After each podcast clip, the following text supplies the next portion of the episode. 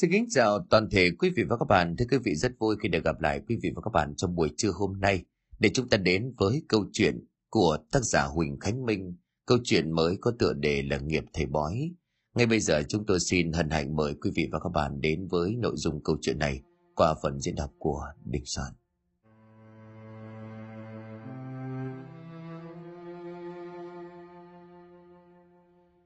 Buổi sáng trên một con đường vào làng trổi tại quán cháo lòng của bà Ba Vi, cả bốn người phụ nữ đang xì xầm với nhau. Ê chị hai, tôi nói cho bà nghe vụ này nhá. Hôm bữa qua tôi đi ngang qua nhà thầy Khiêm, thấy con bé kéo tới xem bói chỉ tay hay lắm. Bà con đứng chen nhau đến nỗi không có chỗ ngồi. Tôi lại hỏi thăm hai người đang đứng chờ bên cạnh. Thì thấy người ta nói là thầy Khiêm chỉ cần nhìn vào lòng bàn tay, có thể đoán được vận mệnh tương lai rồi còn coi ra được mấy cái lão chồng có ngoại tình hay là giấu tiền lương đem đi ăn nhậu không đó nữa. Bà hai ngân đang húp vội tu cháo lòng thì ngưng lại rồi đáp. Có thiệt là coi được vậy không chị? Dạo này tôi thấy ông nhà đi mần về chế tiền lương thì đưa cho tôi có mấy đồng. Tôi có hỏi sao tháng này ít thì ông ấy bảo là trên đó dạo này công việc làm ăn nó khó khăn. Rồi còn cằn nhà nói tôi hỏi nhiều tiền để làm gì? Sao không cứ chịu đi mần phụ kiếm tiền, mà tối ngày ở nhà đi nhiều chuyện? Chắc chắn là ông ấy đem tiền cho bổ nhí ở ngoài rồi. Bà bốn linh vỗ tay cái đét vào đùi rồi cũng thao tháo nói nói tới cái chuyện này tôi nhớ là ông nhà tôi dạo này đó, cứ đi làm đi tận quê mới về. Lúc mà tôi đem quần áo đi giặt thì người thấy cứ mùi nước hoa, còn vương trên áo. Mà trước giờ ông có xài nước hoa. Tôi nghi nghi mà thấy ông ấy làm mệt cho nên đâu có dám hỏi. Hay là ngày trưa nay, kéo nhau qua thì khiêm xem thử đi mấy chị. Bà Bảy Thư gật gù như là đúng ý rồi đáp. Dạ vậy tôi cũng đi nữa. Mà tôi xem cái con Ngọc nhà tôi á, năm nay có ai hút nó đi không? Điều kỳ lạ là ai đến cua nó thì hôm sau không thích mặt mũi tầm tích đâu nữa. Biết là khi nào nó mới chịu lấy chồng có con cháu cho tôi bế chứ. Mà chị Sáu nè, có cần đặt tôi dắt con Ngọc đi theo không? À khỏi cần dắt con bé đi. Thầy Khiêm chỉ cần uh, nhìn sợi chỉ tay của bà là ra mọi chuyện từ chồng đến con cái đất đai duyên đâm hay là họa sắp tới, thì đều nhìn được cả. Dạ vậy thì trưa nay mấy chị em mình cùng đi chung nhé. Bốn bà này thuộc hệ nhiều chuyện nhất xóm, hở ra nhà nào có chuyện gì thì trong vòng một tiếng đồng hồ, cả cái xóm từ già đến trẻ đều biết. Bà ba vi đang lau dọn bàn ghế, nghe bộ tứ nhiều chuyện của xóm đang bàn tán, chỉ biết lắc đầu thở dài. Bà đã quá quen với cái nết của mấy chị này ăn một tô cháo mà ngồi từ sáng đến tận trưa, tám chuyện từ nhỏ cho đến lớn. An và Minh đang ngồi ở quán nước kế bên, Minh đang chăm chú nghe tứ đại nhiều chuyện của xóm bàn tán thì An hỏi, Minh nè, mà lần nữa đi theo mấy bà đó tới nhà gã thầy đó thử đi. Vô nghe thử gã thầy đó phán xem em Ngọc của tao khi nào lấy chồng. Minh liền cười rồi đáp, ok chơi luôn đi, một lần nữa theo bên đó xem như thế nào. Minh và An là đôi bạn thân trí cốt trong xóm, hai đứa mồ côi cha mẹ từ nhỏ, đường Bắc Nam Hồ nhận nuôi. Mỗi khi mấy thằng chóm trên hay là nơi khác đến nhà bà Tư, thì An luôn rủ Minh bày kế ra dọa ma. Sách lốp xe hết lần này đến lần khác, làm cho mấy thanh niên sợ hãi, đến mức phải bỏ cuộc không còn dám đến gạ gẫm. Cho nên Ngọc cho đến bây giờ vẫn chưa có mối tình nào vắt vay. Có một hôm thằng An đang loay hoay xăm lốp xe. Bà Thư bước ra nhìn thấy nó đang loay hoay ở chỗ chiếc xe máy. Nó vẫn chưa phát hiện ra bà vẫn ung dung vừa cười vừa nói. Để coi tối nay tao cho mày rất bộ ra bã luôn nhé. Đang trong cơn khoái trá thì đằng sau lưng, bà Thư cầm cây chổi đứng chống lạnh nhìn nó rồi gần lên. Nè cái thằng kia, mày làm gì xe của người ta vậy? Dạ, con thấy lốp xe nó hơi căng, còn giúp xả bớt hơi đường thì ờ, nhiều ổ gà ổ voi, căng quá chạy êm mông lắm bác. Nè, rõ ràng tao thấy mày dùng cây sắt đâm vào đầm thùng lốp để người ta sắt bộ. Bữa nay mày tới số với tao rồi. Anh thấy nguy hiểm liền lập tức co chân bỏ chạy. Bà Thư cầm cây chổi nạp theo hai người đuổi nhau, chạy khắp cả làng. Ai nhìn cũng ngắn ngầm vì cảnh này đã quá đỗi quen thuộc. Minh thì còn chơi ác hơn, nó cũng thích con Ngọc. Có một hôm nó núp bên bụi rậm trước cửa nhà của Ngọc, chờ thằng Tèo xóm trên ra về. Vừa đi ra khỏi nhà bà Thư chưa được bao xa, nó móc cục sình đã chuẩn bị sẵn, ném thẳng vào đầu của Tèo. Bùn đất bám dính che khuất cả tầm nhìn. Mình tiếp tục lao ra cho thêm một bàn long cước, làm cho thằng Tèo té sóng xoài xuống bờ mương cạnh đó. Và ngay lúc đó thì ông bảy chồng của bà Thư đi chơi về, thấy thằng Minh đang đứng trên bờ chưa chọc thằng Tèo. Ông liền nhặt vội khúc cây gần đó rồi quát. Nè cái thằng bên kia, này tao bắt được tại trận rồi nha. Tao cho mày như đòn bỏ cái tật đi phá phách. Con gái tao mà ý chồng là mày tới số với tao. Mình đứng làm kiểu trước ông bảy rồi cười lớn đáp. Dạ thưa chú, em Ngọc mà ế thì để thằng An nó hốt, chú khỏi lo. Thằng Tèo lúc này đã leo lên trên bờ mặt mũi khắp người dính đầy bùn đất, nhìn Minh ngẩn lên từng chữ. Thằng chó khốn nạn, tao mà bắt được mày tao lột ra. Cho ông nội mày á hả, đố mày bắt được tao, trông mày không khác gì con heo nái nhà tao, mới ngoi ở dưới sình lên quá. Minh cười lớn rồi có chân vắt giòn lên cổ chảy. Ông bảy và thằng Tèo nạp được theo một đoạn thì đuổi theo không kịp, Tèo tức giận lên tiếng. Mà cái thằng chó đó chứ, con mà gặp được nó nhất định sẽ lột ra nó ra. Ông bảy đứng đó thở phì phào nhìn sang Tèo đầy buồn đất hôi hám, ông cố kìm nén nhịn cười rồi đáp. Thôi con về nhà đi, trời cũng khuya rồi chuyện này để chú giải quyết cho. Tèo nhìn xuống thân thể đầy bùn đất hôi hám nghiến răng trèo trèo ấm bức, rồi cũng đèo lên chiếc xe phóng như bay đi về nhà. Tuy hai thằng An và Minh tính tình hơi đi lợm, không cho trai xóm khác đến làng tán gái, nhưng bà con xung quanh ai cũng quý mến tụi nó. Ở trong xóm có chuyện gì, là hai đứa đều chạy ra giúp đỡ tận tình, cho nên cũng không ai trách móc về những chuyện tụi nó làm ra. Bà Ba Vi sau khi mà vừa dọn dẹp bàn ghế xong, định vào nghỉ ngơi thì thằng Minh chạy vào rồi hỏi. Dạ thưa thím ba, ở tứ đại lo phát thanh trong xóm, ý lộn, tứ đại nhiều chuyện à, nói nhà ông thầy coi bói gì đó nằm ở đâu hả? Ờ, tao nghe tụi bà ấy nói nằm cách đây 10 phút đi bộ, nhà thầy Khiêm nằm gần ở chỗ cây đa cổ thụ ở đầu xóm nhà mình đó.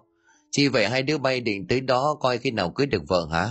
Dạ đúng rồi thím ba, tụi con à, nghe mấy bà nói thầy gì đó coi hay, cho nên bọn con đi xem thử. Chứ không phải là, là mày sợ bà Thư gả con Ngọc cho thằng khác. Dạ đâu có, tụi con đi xem thử mà thím ba. Chị đừng cho tụi con đi. Sáng mai con với Minh à, mỗi người à, ăn ba tô cháo lòng. Mình nó trả tiền thím yên tâm. Mình trần trừng mắt lắp bắp hỏi. Nè, ăn gì mà ba tô giữ về mày? Sao mày không trả tiền mắc gì kêu tao trả? Thì tao bao mày hay trả mày muốn ăn tao mét ông ấy chuyện lần à, lấy tiền à, đi đá gà hả?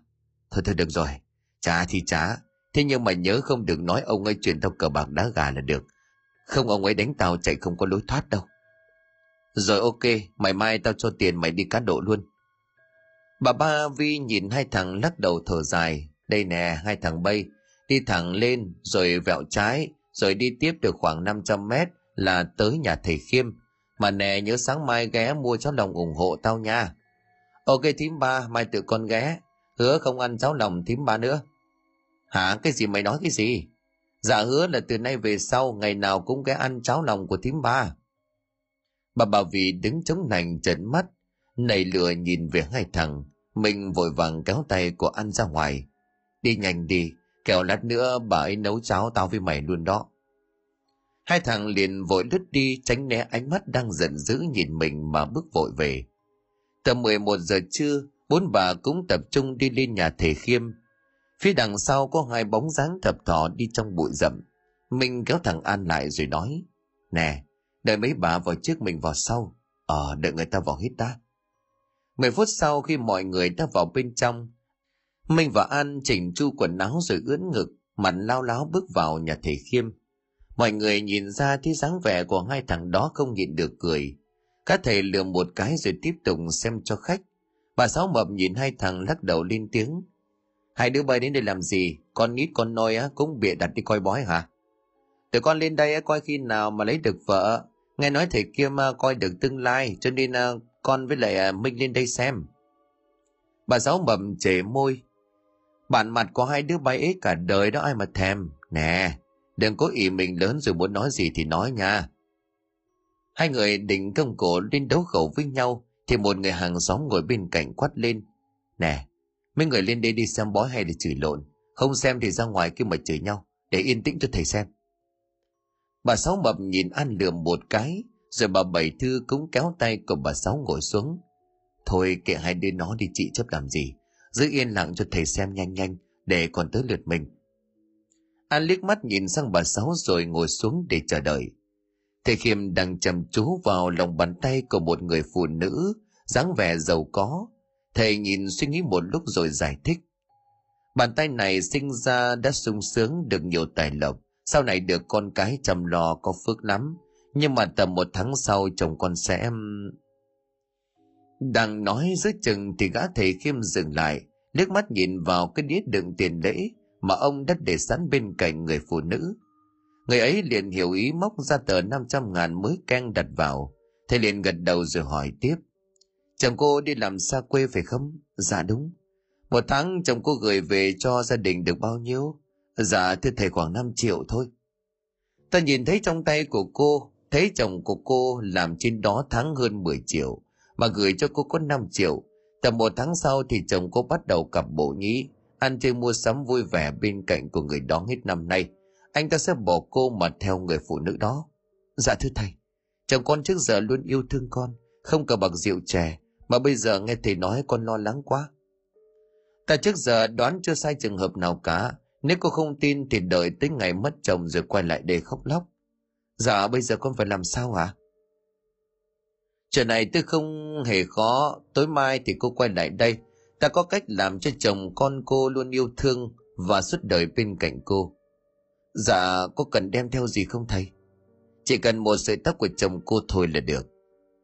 Rồi gã thầy mặt gian xào đưa ra năm ngón tay, xòe về phía của người phụ nữ, chị ta khẽ run rẩy đáp.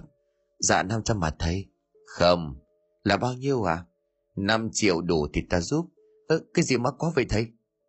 Có nhiều đó thì nhầm nhò gì, ta chỉ lấy số tiền đó mua bánh trái nhang khói chứ có ăn được đồng nào. Nếu con không tin ta thì thôi. Người phụ nữ thấy cả thầy tức giận từ chối cho nên vội đáp. À, dạ được thầy, tối mai con sẽ quay lại như lời thầy dặn. An và Minh nhìn nhau rồi thì thầm. Trời mày nghe ông ấy nói không? Đồ cúng mẹ gì nhang khói bánh trái tận 5 triệu. Chắc mấy người ở dưới đó người nào người nấy mập như bà Sáu kia quá.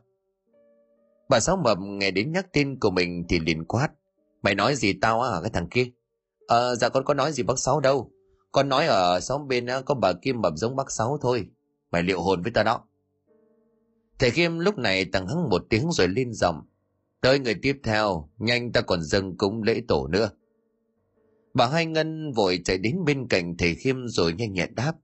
Dạ con nè thầy, thầy xem chồng con có đem tiền đi nuôi bà nhỏ ở ngoài không? Dạo này ông ấy toàn đi làm về trễ thôi, tiền bạc đưa cho con mấy đồng không có đủ đâu vào đâu cả. Chị đặt tay lên cho ta xem nào. Các thầy Khiêm nhìn chằm chằm vào tay của bà Hai Ngân, một lát sau ông liền thở dài lên tiếng. Bàn tay này sinh ra từ nhỏ đã khó khăn, tiền bạc thiêu thốn, đến khi lấy chồng thì cũng không khá giả. Con cái thì đi làm xa, thế nhưng mà ta thấy ông nhà không có ngoại hình hay cầm bộ nhí cho nên chị yên tâm. Trời đất ơi thì nói y chang luôn ạ. À. Tôi từ nhỏ tới giờ quanh năm làm lụn mà không có khá nổi. Vậy là tâm con sinh nghi quá, nghĩ không tốt cho chồng con đúng không thầy? Đúng, chị đừng có đang nghi chồng của chị quá như vậy. Nói xong bà Hai Ngân đứng dậy, rút trong túi ra một tờ 50 ngàn bỏ vào đĩa, rồi lần lượt tới bà Bốn Linh, thì kết quả y chang như vậy. Một lát sau thì đến lượn của bà Bảy Thư, thì thằng An hồi hộp chăm chú lắng nghe. Bà Thư lên tiếng hỏi, dạ thưa thầy, chuyện tôi có một đứa con gái năm nay cũng tròn 25, nhưng mà đến bây giờ biết bao thanh niên đến nhà dặm hỏi, nhưng giờ hôm sau lại mất dạng không thèm đến dòm ngó. Thầy xem giúp cháu nó khi nào cưới được chồng. An và Minh cái cúi mặt cười thầm trong bụng, vì chính hai đứa nó dọa phá những thanh niên đến tán tỉnh Ngọc. Hôm sau sao dám bước đến. Các thầy Kim gần gù trả lời bà Bảy Thư. Bà cho ta xem bát tự của con bé, cho ta thấy trên tay của chị đang có người âm theo. Dạ mùng một tháng bảy âm lịch. Gã ta nghe xong thì trong lòng vui mừng như vừa tìm được thứ gì đó. Lão ta nhếch mép hớn hở đáp. Như vậy là bị một vong đang theo con gái của cô, cho nên tình duyên lận đận. Nếu như không giải vong cho con gái cô, thì có hết kiếp này cũng không có nổi chồng đâu, mà còn ảnh hưởng đến cả tính mạng nữa. Bà Bảy Thư nghe nói con của mình bị phong theo thì quýnh quáng cả lên, cầm chặt tay của thầy khiêm hỏi. Dạ vậy có cách gì giúp con không? Hèn chi mà ai đến được một hôm cũng ngán ngầm bỏ đi. Hôm sau có đến thì mặt mũi sợ hãi, rồi biến mất dạng luôn. Hay sao thúc con nó lại khổ như vậy chứ? Không sao. Nếu bà muốn ta giúp con bé giải phong, thì dằm tháng này kêu nó sang nhà ta. Chuyện này cũng không có gì khó, ta chỉ một lần là xong. Dạ tiền lý bao nhiêu à? Để tôi kêu con bé nó đem qua cho thầy luôn. Thôi, ta chỉ giúp tiền bạc, đối với tôi không là vấn đề. Nhớ cái con bé đến đúng như lời của ta dặn. Bà Bảy Thư cũng móc trong túi ra tờ 50 ngàn bỏ vào đĩa rồi bước vội ra ngoài. Anh nghe gã thể khiêm bảo Ngọc có duyên đâm thì nó hừng hực lên mà nói với Minh. Gã ta toàn nói trên trời dưới đất. Ngọc mà nào bị vong theo là do tao với mày hù dọa cái bọn thanh niên đó chứ. Minh vội kéo ăn ra ngoài rồi nói. Thôi, trước mắt cứ theo dõi gã ta định làm gì với Ngọc đã. Bây giờ ra mặt thì ai tin tao với mày. Ai cũng tin lời của gã, mình không làm gì được gã đâu. An suy nghĩ gì đó trong đầu rồi gật đầu định quay vào xem đến đợt của mình chưa. Thì thầy kịp lên tiếng. Thôi, bà con về đi. Hôm nay tới đây được rồi, ta cảm thấy trong người hơi mệt, cho nên xin phép bà con nghỉ sớm. Ngày mai quay lại ta sẽ xem tiếp cho bà con. Rồi mạnh ai nấy ra về An và Minh hậm hừng vì chưa coi được gì. Bà Sáu mầm cùng ba bà tóm tắt lời khen ngợi thầy Khiêm như là thần chi biết trước mọi chuyện. Đi một đoạn cách xa một trăm thước mà vẫn nghe thấy tiếng của bốn bà nói to nhỏ. Mình lắc đầu cười trừ. Đúng là không hổ danh tứ đại nhiều chuyện của xóm. An quay sang nói với Minh. Nè, nhất định tao với mày phải theo dõi tin thầy Khiêm này định làm gì với bà con, nhất là Ngọc. Sau khi gã ta nghe xong bắt tử, thì ánh mắt gã ta như đang âm mưu điều gì đó. Ta cũng nghĩ vậy. Thôi về lẹ đi mày, về muộn tao với mày ra ngoài hiên ngủ chắc. An và Minh vừa chạy về tới nhà đứng thở. Định vô rửa tay chân thì ông Năm bước ra liền quát. Hai đứa bay đi đâu bây giờ mới chịu lết xác về nhà hả? Lại đi gây sự với bà con làng xóm nữa chứ gì. Ngày nào người mắng vốn tao chắc hai đứa bay không có ăn cơm ngon đâu nghe. Biết bây giờ là mấy giờ không? Tao mà tao nghe tụi bay đi gây chuyện nữa. Bữa sau tao cho ra ngoài chuồng heo ngủ với tụi nó đấy. An đang lùi cùi rửa tay thì đáp. Dạ thưa ông, lúc sáng nghe bà con nói bên nhà gã thầy khiêm mới về thôn mình cách đây một năm trước. Các ta xem bói hay lắm, cho nên con với thằng Minh bèn qua đó xem thử. Mình cũng nói chen. Dạ đúng rồi đó ông. Bà con ai cũng tin tưởng nghe lời của gã nói, nhưng mà tụi con thấy gã ta kỳ lạ lắm, như đang âm mưu điều gì đó. Ờ, cái chuyện của người ta làm ăn thôi kệ người ta. Đừng có mà chen vào gì trước họa. Thôi mau vô ăn cơm đi. Tao đợi hai đứa bay mà tao đói dã ruột. Ông Nam Hồ đứng nhìn phía hàng rào, thấy một cái bóng đang thập thò chăm chú nhìn vào trong. Ông nhíu đôi chân mày lại, nhưng rồi cũng thở dài vội đóng cánh cửa, rồi bước vào nhà như không nhìn thấy gì. Lúc này bên trong nhà của gã thể khiêm, hắn đang ngồi chính trệ trước bàn thờ, khói nhang tỏa ra nghi ngút, đang chắp tay vào nhau lầm bầm một thứ tiếng gì đó trong miệng, rồi vội vàng đứng dậy vén tấm khăn đỏ đang phủ trên một cái bình sứ ra. Cầm con gà mà gã ta đã chuẩn bị dùng con dao cứa cổ cho máu chảy vào trong chiếc bình. Con gà dấy lên kêu vài tiếng rồi chết. Trong miệng tiếp tục niệm chú, sau đó một luồng khí đen phun ra trên thành miệng bình. Bên trong phát ra tiếng cười khanh khách rồi bỗng nhiên im bặt. Trên trán gã thầy mồ hôi lấm tấm, nhìn chiếc bình sứ rồi lẩm bẩm trong miệng. Càng ngày cái thứ chết tiệt này càng cần nhiều máu, nhưng chỉ giúp ích cho ta việc coi bói được mấy đồng lẻ. Đang lẩm bẩm trong miệng phần nàn thì bỗng đầu đó trong đầu của gã ta xuất hiện một giọng nói âm u ghê sợ. Người có muốn trở thành bậc thầy bói toán giỏi nhất thiên hạ không? Gã thầy sợ hãi nhìn xung quanh tứ phía, xem giọng nói phát ra từ đâu, thì giọng nói đó lại tiếp tục. Ta là thứ mà người nuôi dưỡng trong chức bình xứ đây. Có thật là người có thể cho ta trở thành thầy bói giỏi nhất thiên hạ không? Nuôi dưỡng nhà người bấy lâu nay, nhưng cũng chưa giúp ta được chuyện gì. Chỉ có vài đứa âm binh ta nuôi luyện, giúp ta coi ra được vài chuyện nhạt nhẽo, kiếm được vài đồng bạc lẻ. Tiếng cười trong đầu lại vang lên khanh khách rồi đáp. Mấy con âm binh còn con đó thì giúp được người chuyện gì?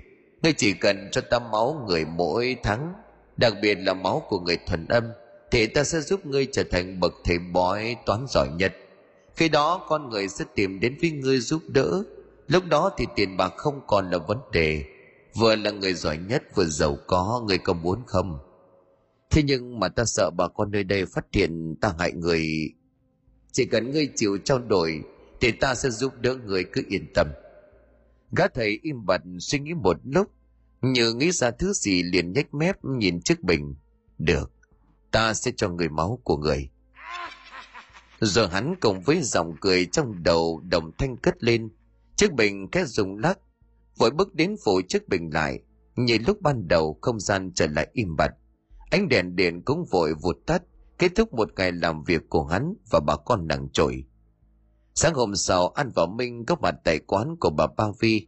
Từ rất sớm, đang ăn thì thằng minh khều an chỉ tay về phía trước rồi lắp bắp nói, ê mày, em ngọc ra mua cháo kìa. Thằng an liền đặt vội tô cháo nhìn về phía thằng minh, vừa chỉ thì mặt sáng rực cả lên. Hôm nay không gặp em có mấy ngày, mà bữa nay trông mướt mát quá. Ngọc đi đến chỗ bà ba, thấy ngọc nay ra sớm mua cháo, bà liền tóm tắt khen lâu quá rồi không có gặp, nay trông con trắng trèo hồng hào quá. Thằng nào mà lấy được con à, chắc là phước ba đời lắm đó. Dạ bác cứ khen, tại con à, chưa thấy người nào hợp với mình thôi. Anh nghe thế vậy thì gân cổ lên nói, anh nghe không? Nè ngọc, thấy an à, có hợp với ngọc không? Ngọc quay lưng bước đến chỗ của an rồi ngồi xuống đáp. An á hả, để coi thử có hợp không ta? Thôi để vị ngọc suy nghĩ đã nhé an đỏ mặt ngồi thần thơ như người mất hồn, minh liền ghi đầu của nó một cái. Ê, ba hồn bảy vía về đây an người ta nói vậy rồi thì à, cho cơ hội rồi đó. Mau ăn lẹ đi, rồi còn về phụ nội kìa. Ờ ăn lẹ đi rồi về. Nó bừng tô cháo húp lấy húp để. Chưa đầy 5 phút ăn sạch hai tô cháo. Bà ba vi bước ra nhìn nó rồi gạo ăn từ từ thôi, kẻo mắc nghẹn bây giờ. Thấy gái một cái là mặt cứ sáng lên như bóng đèn vậy đó tao thấy nó cũng để ý mày rồi đó cố mà lấy cảm tình của nó đi dạ con biết rồi thứ ba À mà hôm qua ai đến tụi bay tới nhà của thầy Khiêm có xem được gì không? Tao nghe tụi à, uh, bái về bảo là ông ấy xem chuẩn quá trời á, cứ như tiên tri biết trước được mọi việc vậy. Minh liền cười mà đáp, dạ tụi con có xem được gì đâu. Mới tới lượt thì gã ta kêu bà con về rồi đóng cửa bảo không tiếp khách. Mà tụi con thấy gã ta kỳ lạ lắm, hình như là đang âm mưu thứ gì đó. Mày nói tào lao đó, coi mang tiếng nghe. Ông ấy về đây cả năm giúp đỡ bà con ai cũng quý mến con Thảo xóm trên kìa, lúc trước nhà nó khó khăn, đến lon gạo còn phải đi mượn hàng xóm. Nó qua ông ấy chỉ đường về mua vé số chúng độc đắc, bây giờ nó giàu quá trời đó. Trời ơi, thím không tin thì thôi. Hôm qua nhìn bản mặt của gã ta gian xảo, chỉ giỏi đòi tiền người ta, miệng thì bô bô phun ra một đống chữ, biết coi tương lai gì đâu. Thôi, ta nói chuyện với hai đứa bay tao mệt quá. Để chiều nay tao qua bên đó, để ông ấy chỉ đừng làm ăn, chứ dạo này ế ẩm quá. Nói xong thì bà cũng lo dọn bàn ghế ra, không đôi cò với hai thằng chỉ tốn nước bọt, mà chẳng được tích sự gì. Tầm một tiếng sau thì hai thằng ra về mà bóng dáng của bốn bà nhiều chuyện trong xóm lại tụ tập trước quán của bà ba. Bà Hai Ngân lúc này lên tiếng. Nè, hôm qua đi coi bên thầy Khiêm công nhận là ông ấy coi chuẩn thật mấy bà ạ. Tôi về nhà điều tra kỹ là chỗ lão chồng nhà tôi đang làm ở dạo này á, bị trì trệ nên ông ấy dáng làm thêm nên mới về trễ. Tôi là tôi thấy có lỗi khi mà nghĩ xấu cho ông ấy. Bà Sáu Mập liền hớn hở đáp. Đấy chị thấy chưa? Tôi nói đâu có sai mà. Thầy ấy giỏi lắm. Có cái chuyện gì cứ qua thầy ấy giúp đỡ là được hết. Bà Bảy Thư và bà Bốn Linh lúc này gần gù lên tiếng. Qua thầy bảo con bé Ngọc nhà tôi có người âm theo. Hèn chi đến bây giờ vẫn chưa lấy được chồng tội con bé. Ông ấy bảo là chị kêu con bé qua thì cứ kêu nó qua xem sao. Tôi tin là thầy giúp được đấy. Tôi cũng mong là thầy giúp được cho nó chị ạ. À. Minh và An đang vội nhặt những khúc củi vào trong bếp thì ông Năm kêu tụi nó vào nhà rồi nói Nè hai đứa bay, cất hai cái lá bùa này vào trong người đi. Đi đêm đi hôm có nó giúp tụi bay tránh được những thứ dơ bẩn. Dạ tụi con giữ thế này làm gì hả ông? Sao tự nhiên hôm nay lại đưa cho tụi con? Hồi trẻ ông mày cũng học chút ít bùa phép cho nên là giữ lại mấy cái lá bùa bình an giờ đưa cho tụi mày phòng thân thôi. Với lại chiều hôm qua lúc tụi bay về nhà, tao thấy có thứ không sạch sẽ bám theo đứng ở ngoài cửa. Nó thấy tao đẹp trai quá nên là bỏ đi không có dám vào nhà. Hai thằng trông mắt há hốc mồm nhìn ông Năm. Cái gì? Có cái thứ gì đó theo tụi con. Tụi con nhớ là đâu có phạm tiếng người âm đâu mà họ theo. Ông nghĩ cái thứ đó xuất phát từ nhà gã thể khiêm. Mình vỗ tay cái đét. Đó thì chưa, con đang nghi nghi lão thầy này có ý đồ xấu. Con có nói cho bà con nghe thì cũng không ai tin. Ông Năm liền thở dài. Hắn ta vẫn chưa có hại đến tính mạng của bà con, nên cứ bình tĩnh xem xét tình hình thế nào rồi tính tiếp. Chỉ thả âm binh theo dõi tụi bay thôi. Âm binh của hắn ta không dám vào đây đâu. Sau này đi chơi nhớ cẩn thận về sớm. Thôi, lo dọn cái múa củi đi, rồi vào nhà nghỉ ngơi sắp mưa rồi đấy. Trời bắt đầu đổ cơn mưa nặng hạt. Chút xe ôm dừng lại trước cửa của nhà gã thầy khiêm, người phụ nữ lên tiếng. Anh về trước đi, khi nào tôi có việc tôi gọi anh đến đón. Dạ thưa cô, khi nào việc thì cô cứ gọi. Bóng dáng của người phụ nữ đang uyển chuyển cầm ô chạy vào. Đó chính là người phụ nữ hôm qua cá tà đã kêu đến. Vừa bước vào bên trong nhà cá thầy đang ngồi trước phòng khách. Nhìn thấy cô bước vào, hắn vui vẻ liền đứng dậy. Đến rồi sao? Ta tưởng là cô không đến chứ. Thôi mau vào đây, cô có chuẩn bị sẵn những thứ ta dặn chưa? Dạ con chuẩn bị đầy đủ rồi thầy. Lúc chiều con định đến sớm, thế nhưng mà trời mưa. Bị chiếc chuyến xe nên con đến chậm mong thầy thông cảm. Thôi, không sao. Các thầy vội vàng bước ra khép chặt cánh cửa lại và nhìn người phụ nữ khẽ nhếch môi cười. Cô ta chợt nhìn thấy ánh mắt của gã thầy hơi kỳ quái thì lùi lại đáp. Dạ sao phải đóng cửa vậy thầy? Không phải thầy kêu qua đây chỉ cần tóc với quần áo của chồng con.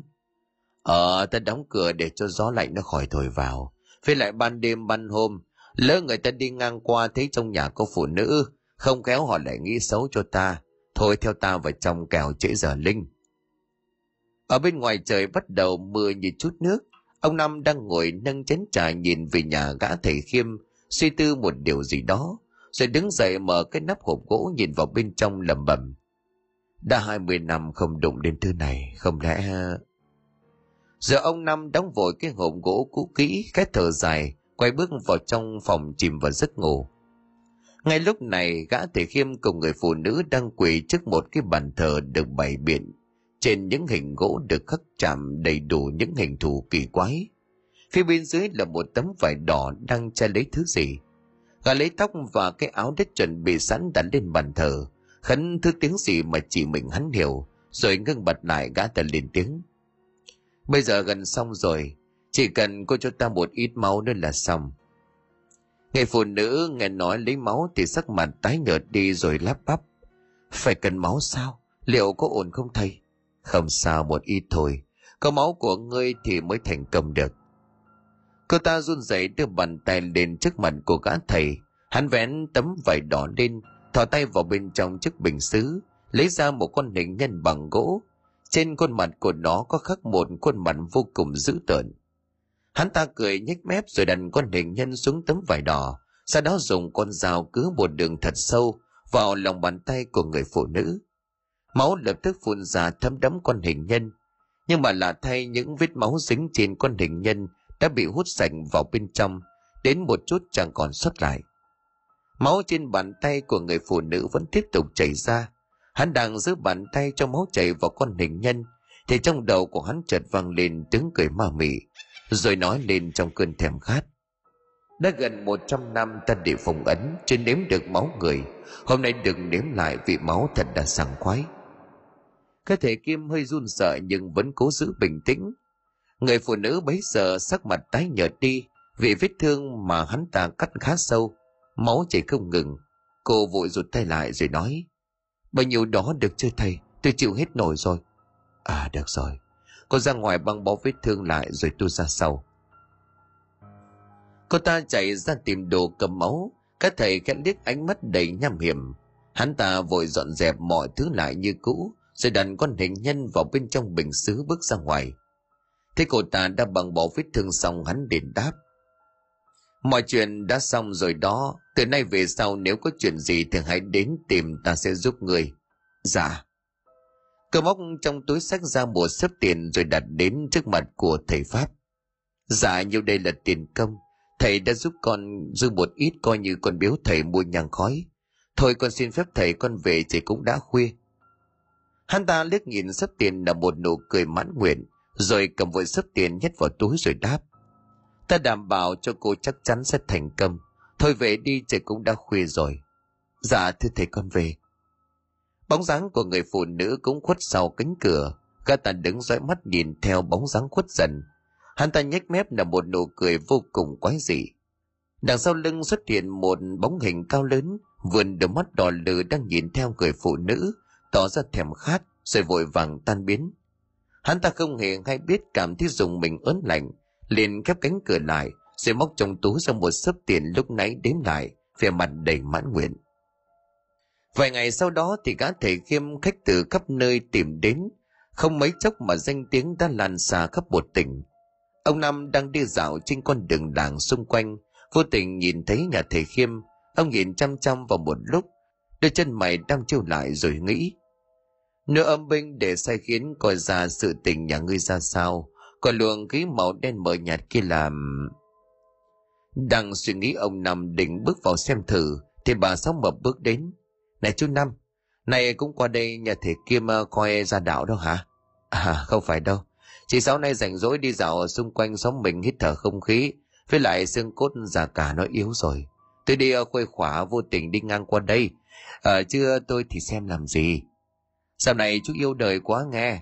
Trông sắc thái chú hồng hào như là trẻ thêm năm sáu tuổi vậy.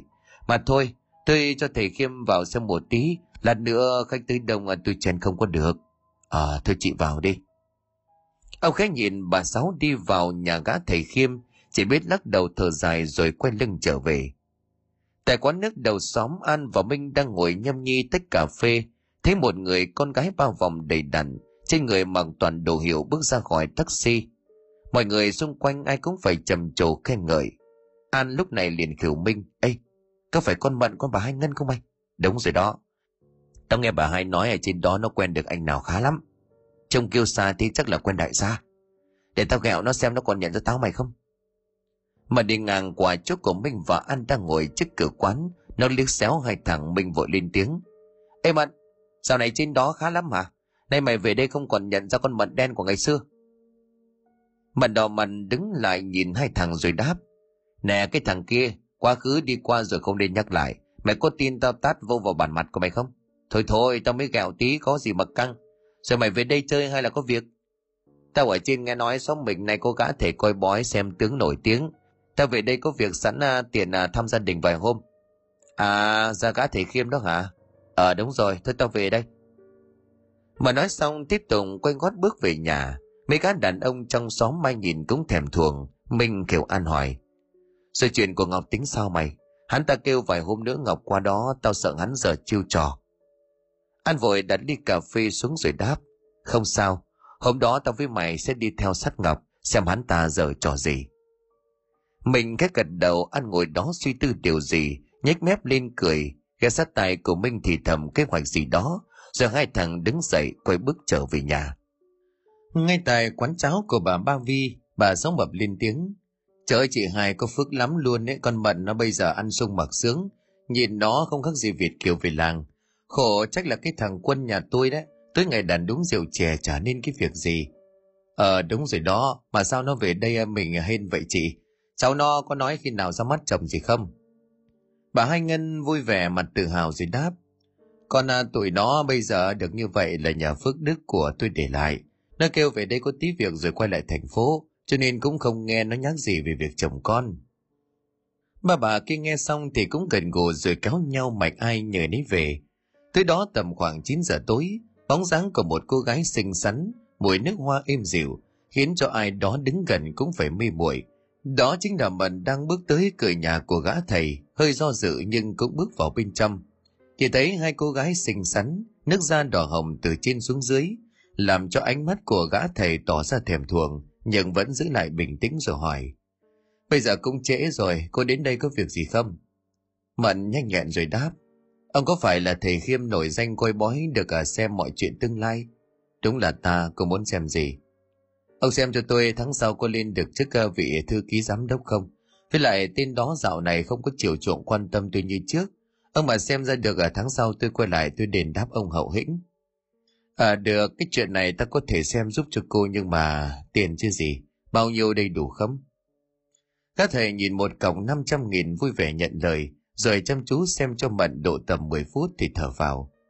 Ta nhìn ra tháng sau, những thứ mà cô muốn chắc chắn thuộc về cô. Ông có chắc vậy không? Nếu mà không như lời của ông nói tôi sẽ đến tống khứ ông đi chỗ khác.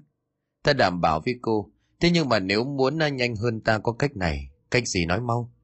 Chỉ cần cô hiến một ít máu lên con hình nhân này sẽ nhanh hiệu nghiệm đến với cô.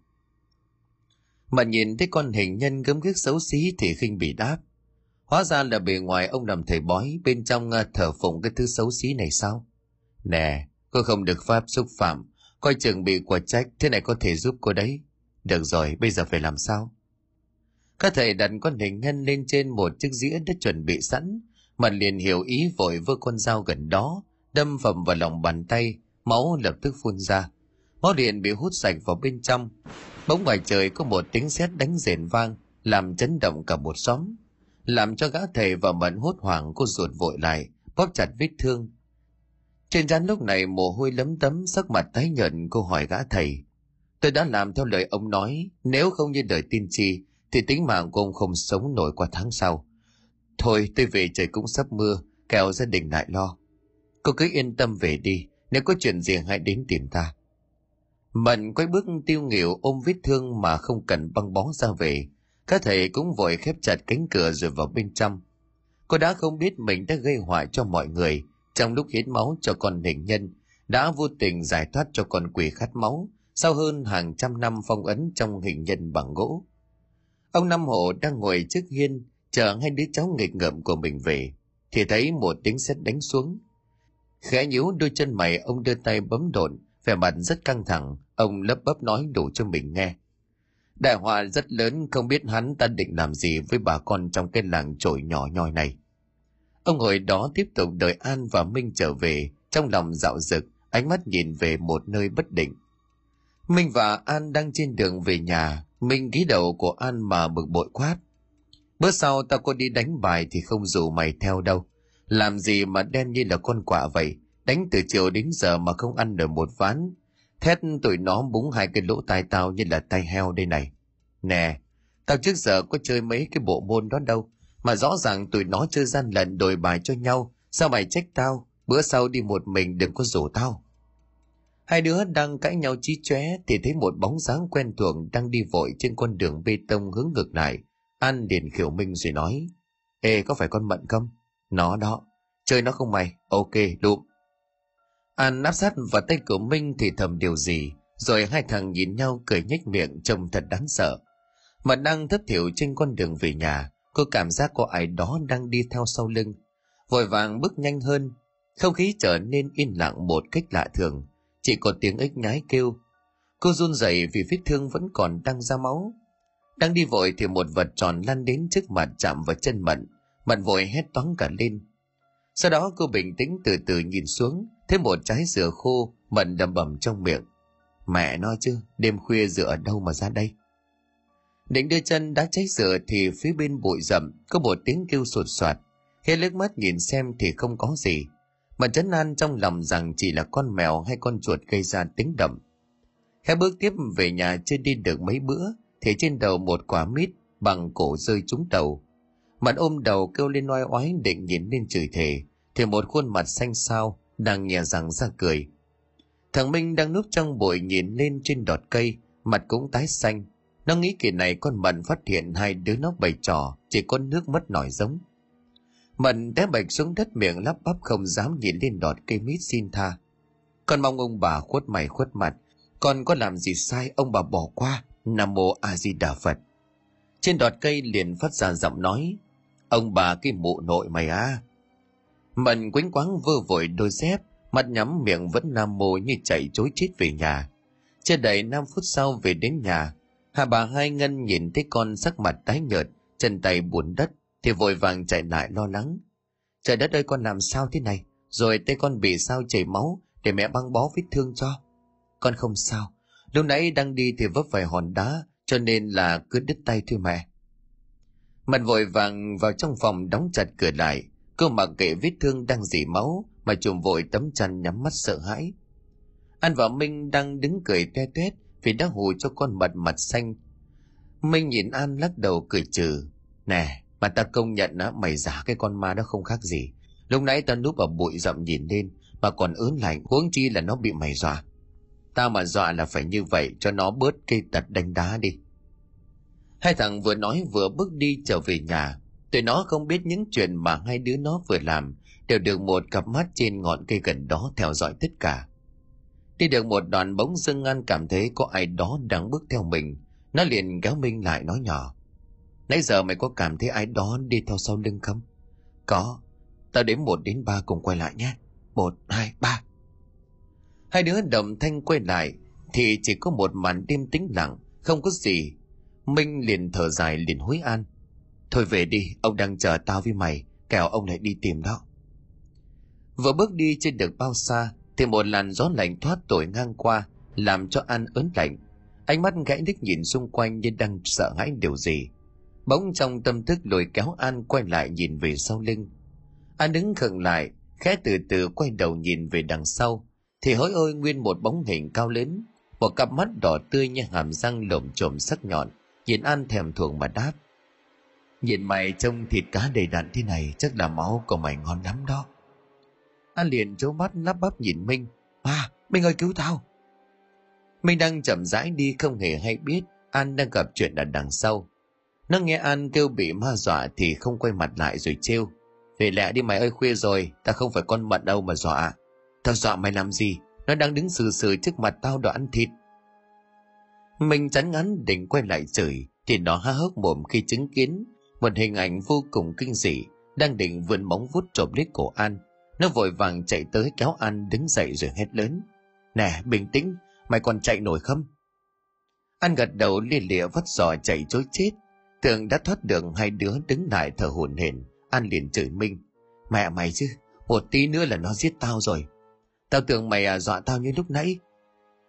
Đang nói lỡ giờ thì phía trước mặt hình bóng cao lớn quỷ dị lại xuất hiện, chằm chằm nhìn vào một thằng rồi thét. Định chạy sao? Hôm nay có chạy đằng trời thì cũng không thoát được bàn tay của tao. Tại nhà của gã thầy khiêm mắn đang loay hoay, rồi móc ra con định nhân đọc chú gì đó rồi hỏi.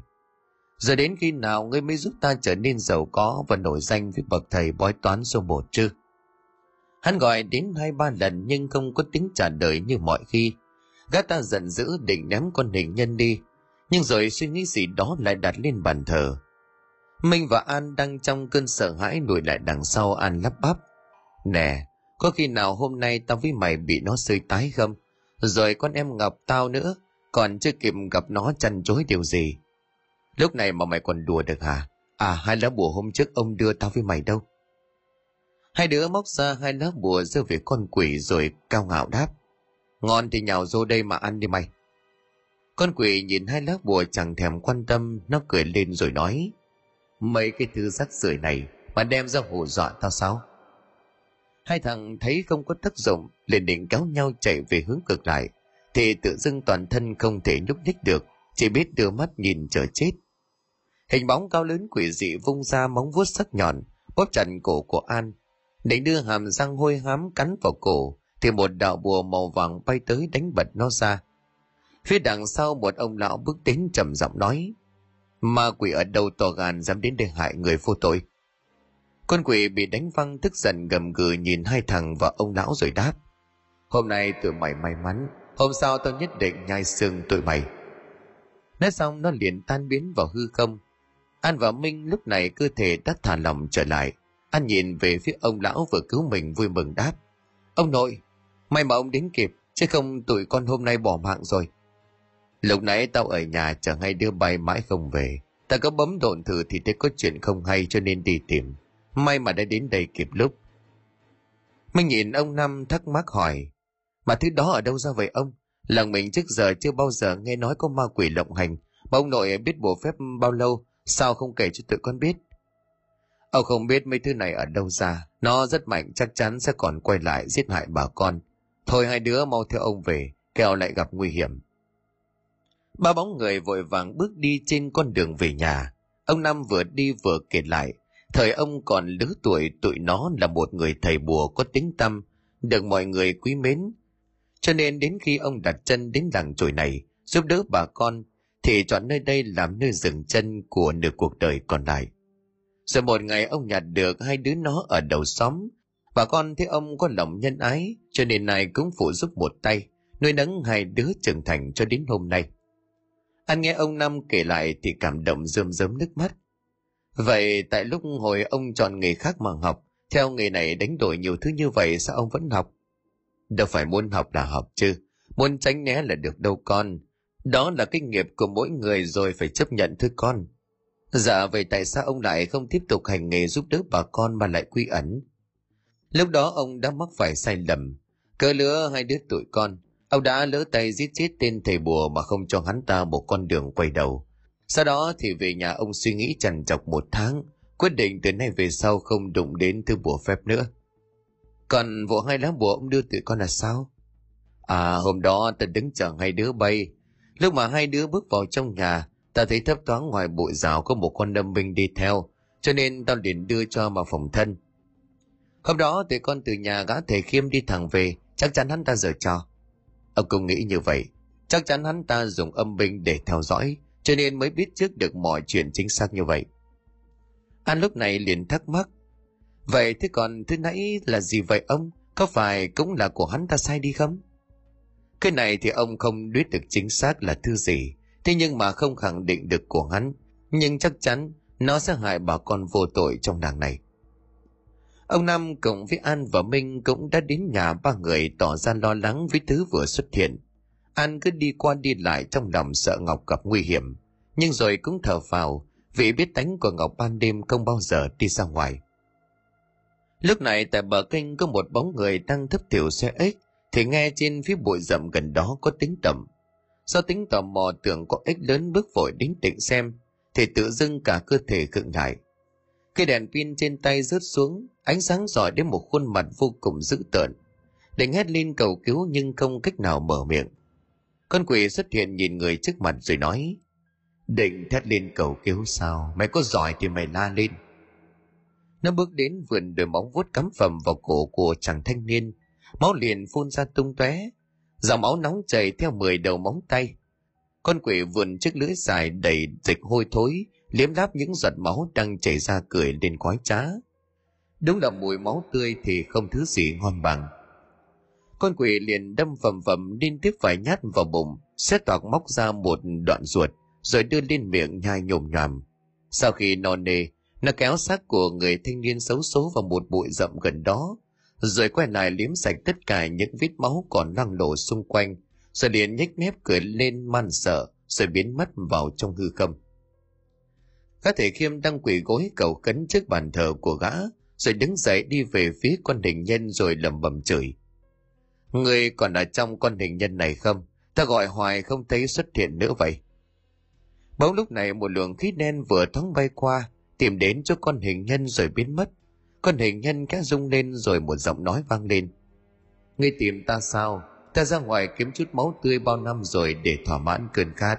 Có chuyện gì thì nói đi. ngươi nói đi tìm máu người, không lẽ đã giết người? Đúng, ta có theo hai thằng nhóc hôm trước có đến nhà người xem bói. Nhưng tụi nó may mắn vào lúc định giết tụi nó, thì một lão già khốn kiếp cản đường. Rồi lúc ta quay về đây, thế bên bờ kênh cách đó không xa, có một thằng nhóc đang chầm chút xe ếch, cho nên ta giết nó uống máu, rồi vứt xác vào bụi khô. Rồi lỡ người ta nghi ngờ tìm đến đây thì họ sẽ giết ta mất. Ngươi cứ yên tâm, ta sẽ không ai biết được đâu rồi ngươi tìm ta muốn hỏi gì ta muốn có thêm nhiều khách đến xem bói cho ta nhiều hơn. Chứ mấy ngày nay có vài người đến chỉ được vài đồng bạc lẻ khi nào ta mới giàu? Được. Nhưng phải đáp ứng ta một điều kiện. Điều kiện gì? Nếu ta có thể làm được ngươi nói đi. Ngươi làm nghề bói toán nên việc tìm người mang tính thuần âm sẽ dễ dàng hơn ta. Sau khi uống được máu của người đó ta sẽ là người mạnh nhất. Còn ngươi trở nên giàu có và là một vị thầy bói hanh thông mọi việc nhất thiên hạ đôi bên đều cùng có lợi. Ngươi chỉ việc tìm rồi hẹn người đó đến đây, còn mọi việc để cho ta lo. Được, ta đồng ý. Các thầy đang suy nghĩ người sinh ngày tháng tuần âm, thì chợt nghĩ ra gì đó, liền nhếch mép lên cười đầy nham hiểm. Sáng hôm sau, bà con trong làng vẫn trở lại công việc hàng ngày của mọi người, cùng nhau vận chuyển chổi lên chợ để thu mua lại. Minh và An đang phủ bê những bó chổi lên xe ăn vội lên tiếng. Nay sao không thấy thằng tí đi đâu nhỉ? Mọi khi nó là cái thằng ra sớm nhất. Bây giờ mặt trời sắp đổ bóng rồi vẫn chưa thấy mặt. Bác Tám đứng bên cạnh đó trả lời. Chiều hôm qua nó có nói với chú là tối nó đi xoay ếch. Tối nay đem qua nhà chú nấu cháo rồi kêu tụi bay qua lai dài. Chắc là đi cả đêm nên hôm nay mệt, nghỉ mà quên xin phép. Dạ vậy thôi mình làm lẹ đi cho kịp chuyến. Mọi người vẫn tấp nập cùng nhau làm việc. Tại nhà bà Hai Ngân, Ngọc lúc này cũng đã băng bó vết thương, rồi bước ra ngoài nhìn lên, thấy tô cháo đã được đặt sẵn. và thấy con bước ra thì liền vội chạy đến hỏi. Nè, hôm qua có chuyện gì con kể cho mẹ được không? Ai mà làm con phải sợ đến mức vậy chứ? Trước giờ con có như vậy đâu. Dạ không có gì đâu mẹ. Là do con không cẩn thận cho nên té ngã. Mà thôi con ăn sáng đây. Mẹ coi lát nữa phụ con mang vài thứ. Chiều nay con lên lại thành phố người ta gọi hối rồi. Ờ mẹ mua cháo bên uh, tím ba kia kìa. Con lại ăn đi. Giờ lát nữa mẹ hai mới trái cây cho con đem lên để biếu bạn bè ăn lấy thảo. Bà hai nhìn con chỉ biết lắc đầu rồi bước tiếp vào nhà. Các thầy Kim đang đi dạo xung quanh, xem tình hình cái chết của con quỷ vừa nói hôm qua, xem đã có ai phát hiện chưa. Hắn đến quán cháo lòng của bà Ba Vi liền kêu. Chị ba cho tôi một tô cháo bỏ nhiều phèo vô nhà. Bà Ba Vi nhìn gã thầy Khiêm thì mừng rỡ. Trời ơi, hôm nay thầy qua bên tôi ăn sáng, chắc là hôm nay quán tôi bán đắt lắm luôn đấy. Nghe bà con nói quán của chị bán cháo lòng ngon nhất, cho nên sẵn tiền lâu lâu ra ngoài cho đầu óc nó thoải mái. Ở trong nhà tối ngày coi bói cho khách giết là trầm cảm đó chị. Dạ thầy đợi tôi một chút, tôi bưng ra liền đây à. Phía bên cạnh An và Minh cùng với ông cũng ngồi đó, nhìn các thầy khiêm bực mình tức nói. Cái gã này hôm nay tự dưng ra đây ăn cháo nằm, tỏ ra vẻ thánh thiện, con thấy là con không có ưa nổi. Ông Năm nhìn Minh quắc mắt rồi nói, Nè, khi nào hắn ta bộc lộ bản mặt của hắn ra rồi hãy tính, con cứ ngồi xem hắn ta giờ trò gì. Bà Sáu Mầm đang đi ra mua cháo nhìn thấy thầy Khiêm thì liền lên tiếng nịnh nọt. Ồ, bữa nay thầy cũng có hứng thú qua đây ăn cháo hả? Thầy vừa giỏi vừa đẹp trai nữa, vẫn chưa có vợ tiếc thật đấy. Các thầy Kim chỉ bật cười rồi gật đầu. Minh và An nghe khen hắn ta đẹp trai, thì xem tí nữa hai đứa nó phun hết cả cháo lên người của ông Năm. Minh trừ môi lên rồi nói, Đông là cái bà mắc dịch, mà hắn xấu đến nỗi con nuốt cháo còn không có vô, thế mà bà khen đẹp trai. Đúng đó, tao thấy mà muốn ói. Sau khi cháu mua xong, bà Sáu đi ngang qua chỗ của gã thầy, đang ngồi nước mắt đưa tình nhìn hắn một cái, ai cũng nổi cả gai ốc. Bà ba bưng tô cháo với một đĩa phèo đặt trước mặt của gã thầy rồi đáp. Dạ thầy cứ dùng thoải mái đi, lâu lâu ờ, thầy qua đây ủng hộ tôi, tôi chỉ tính tiền là cháo còn đĩa phèo này tôi mời thầy. Dạ vậy thì phiền chị quá. Không có sao đâu, bà con là chòm sống với nhau, bởi thầy có nhiêu đó đáng kể gì, thầy cứ qua đây tôi sẽ miễn phí cho thầy. Thằng An nghe vậy ở mức kêu bà Ba Vi lại. Nè thím ba, vậy tụi con có được miễn phí không hả? Câu là chòm xóm mà. Miễn cái đầu mày á. Hai đứa bay còn nợ tao năm tô cháo cả tháng rồi chưa có chịu trả. Tao chưa tính sổ hai thương bay á, là may mắn lắm rồi đó. Ở đó mà đòi miễn phí. Không cho thì thôi làm gì mà căng. Ông Năm vội vàng đứng dậy kêu hai đứa nó ra về. Hai thằng ngấm bức định chơi bà Ba Vi một trận. Nhưng mà nhìn thấy ánh mắt của ông Năm thì không dám. Tới đó tại nhà ông Năm Hồ, Ông đang ngồi lục lại cái hộp cũ, giờ ông lau chùi lại những thứ đã để lâu năm bụi đóng thành một lớp dày. An và Minh cũng ngồi đó nhìn những thứ kỳ lạ, những xếp giấy vàng vẽ trên đó những ký tự ngoằn ngoèo Minh điện hỏi. Sao tối nay ông ờ, lại đem mấy thứ này ra vậy ông? Ông cảm thấy nhất định sẽ có chuyện xảy ra. Lúc sáng thấy trên người của gã thầy bói đó có một luồng quỷ khí bao quanh. Nhất định hắn ta sớm ra tay sát hại người vô tội để đạt được mục đích. Hẹn chi mà hôm nay Hắn ra đến tận quán của thím ba để ăn sáng. Mà tại sao nhất thiết là hôm nay về ông? Hôm nay là ngày rằm tháng 7, ngày mà âm khí thịnh nhất giúp hắn dễ đạt được mục đích đó hơn con. Anh nghe thấy rằm tháng 7 thì chợt nhớ ra điều gì, chợt thốt lên hoảng hốt. Thôi chết, hôm trước hắn có kêu bác bảy dẫn Ngọc qua đó cho hắn cắt xuyên âm. Sợ con có nghe được bát tự của Ngọc không? Dạ, đó là mùng 1 tháng 7 âm lịch không? Ông Năm bấm độn rồi chợt thốt lên, không xong rồi. Hai đứa mau chạy qua nhà tím bảy, ngăn cản con Ngọc lại ngay không thì muộn mất. Dạ con nội thì sao? Hai đứa đi trước, ta chuẩn bị vài thứ rồi chạy theo. Minh và An vội vàng chạy đến nhà bà Bảy, chứ không chút chần chừ.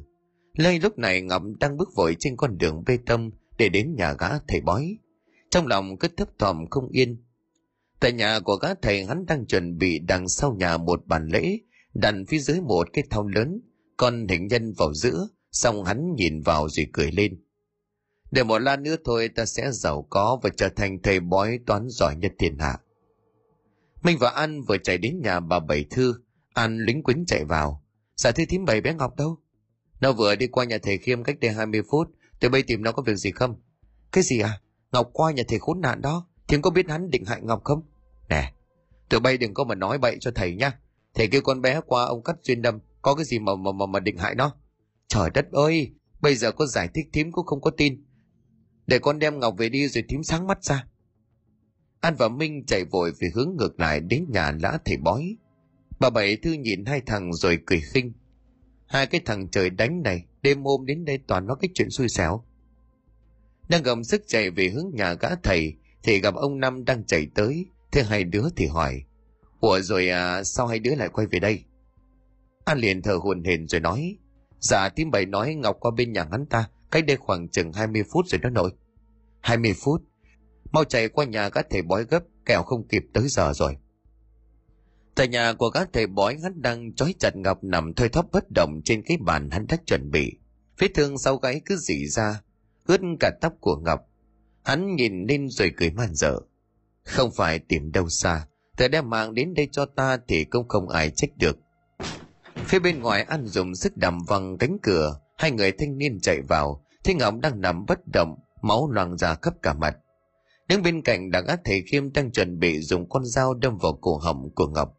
Anh nhìn gã thầy bói tức giận gắn lên từng chữ. Tên thầy bói khôn kiếp, mau thả em Ngọc của tao ra. Mày mà đụng đến một sợi tóc, hôm nay tao quyết sống chết với mày. Anh Hùng cứ mới nhân sao? Dạ Giờ ngươi có nói thì cũng đã quá muộn.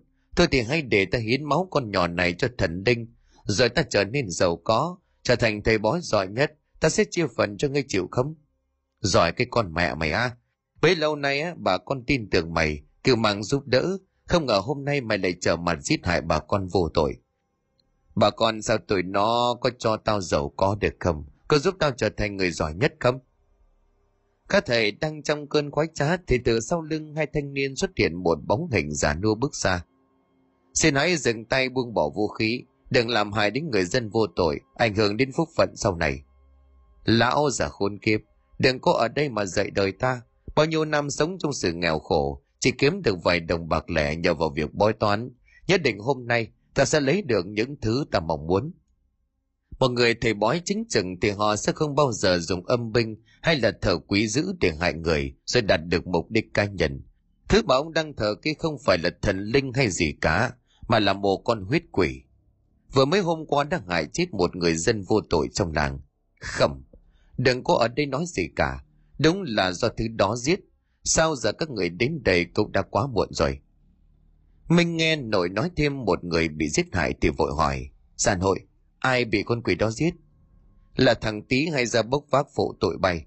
Lúc nãy tao đi sau thì vong hồn của nó xuất hiện, kể cho tao biết sự tình. Thằng chó, mày đáng làm xuất sinh hơn là thầy. Hôm nay tao giết chết mày để trả thù cho bạn tao. Ông Năm liền nắm chặt hai đứa lại rồi bình tĩnh nói. Gã ta đang cầm dao, Hai đứa cứ bình tĩnh, nếu lao vào hắn ta sẽ giết chết Ngọc ngay lập tức. An và Minh lúc này trong mắt toàn cân máu nổi lên, đứng nhìn gã thầy bói nghiến răng trèo trèo. Ông Năm tiếp tục lên tiếng khuyên nhủ. Lúc trước ta cũng đã gặp một người về lợi ích cá nhân muốn được giàu sang, có tất cả mọi thứ, nhưng rồi hắn không chịu quay về bờ, rồi cũng trả giá bằng trích mạng sống của mình. Ta khuyên ngươi nên bỏ con dao đó xuống, rồi bà con sẽ tha thứ cho ngươi mà thôi quay đầu ư.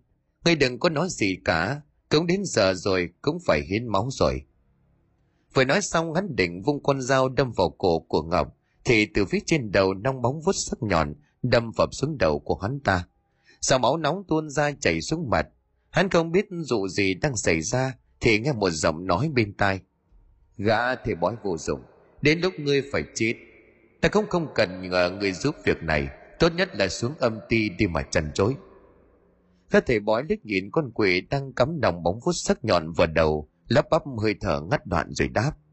Khốn kiếp, bao nhiêu năm ta ta thờ phụng ngươi, hôm nay không ngờ ta lại chết dưới tay của ngươi.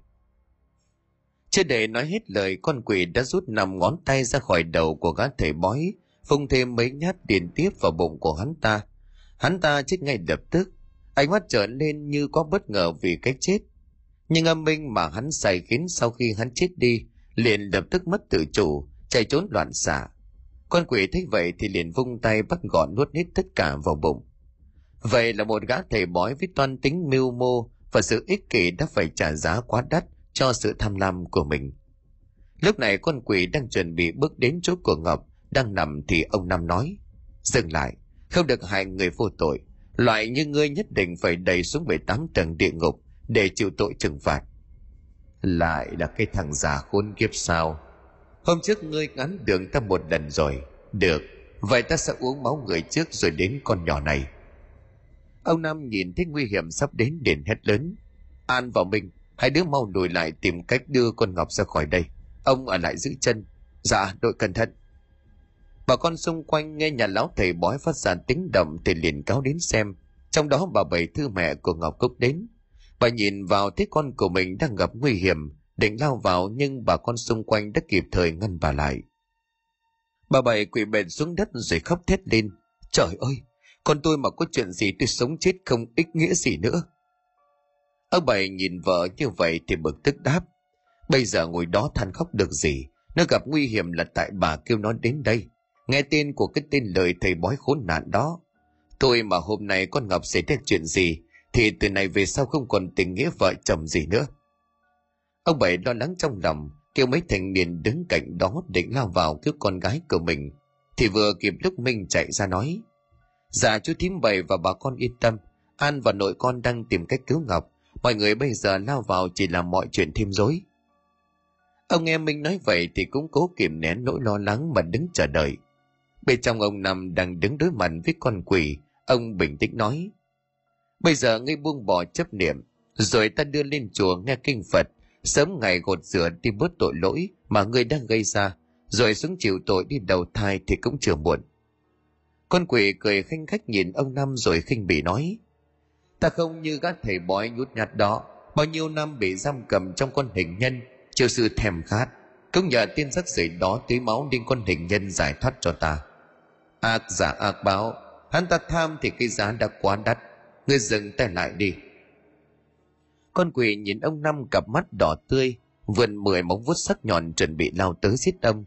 Ông năm thấy mình không khuyên bảo được nữa vội rút hai lá phủ một đỏ một đen tay bắt ấn lầm rầm niệm chú sau lưng bỗng nghe lên hai tiếng hổ gầm vang uy lực khiến cho ma quỷ phải khiếp sợ đó chính là hắc hổ và bạch hổ mà ông năm vừa chịu hiểu đứng nhìn con quỷ gầm gừ sẵn sàng nhau vô để cắn xé khi có bệnh lệnh Ông Năm không chần chừ rút ra một kim phù màu vàng, đốt cháy văng về con quỷ rồi nhào tới hồ lớn. Sát!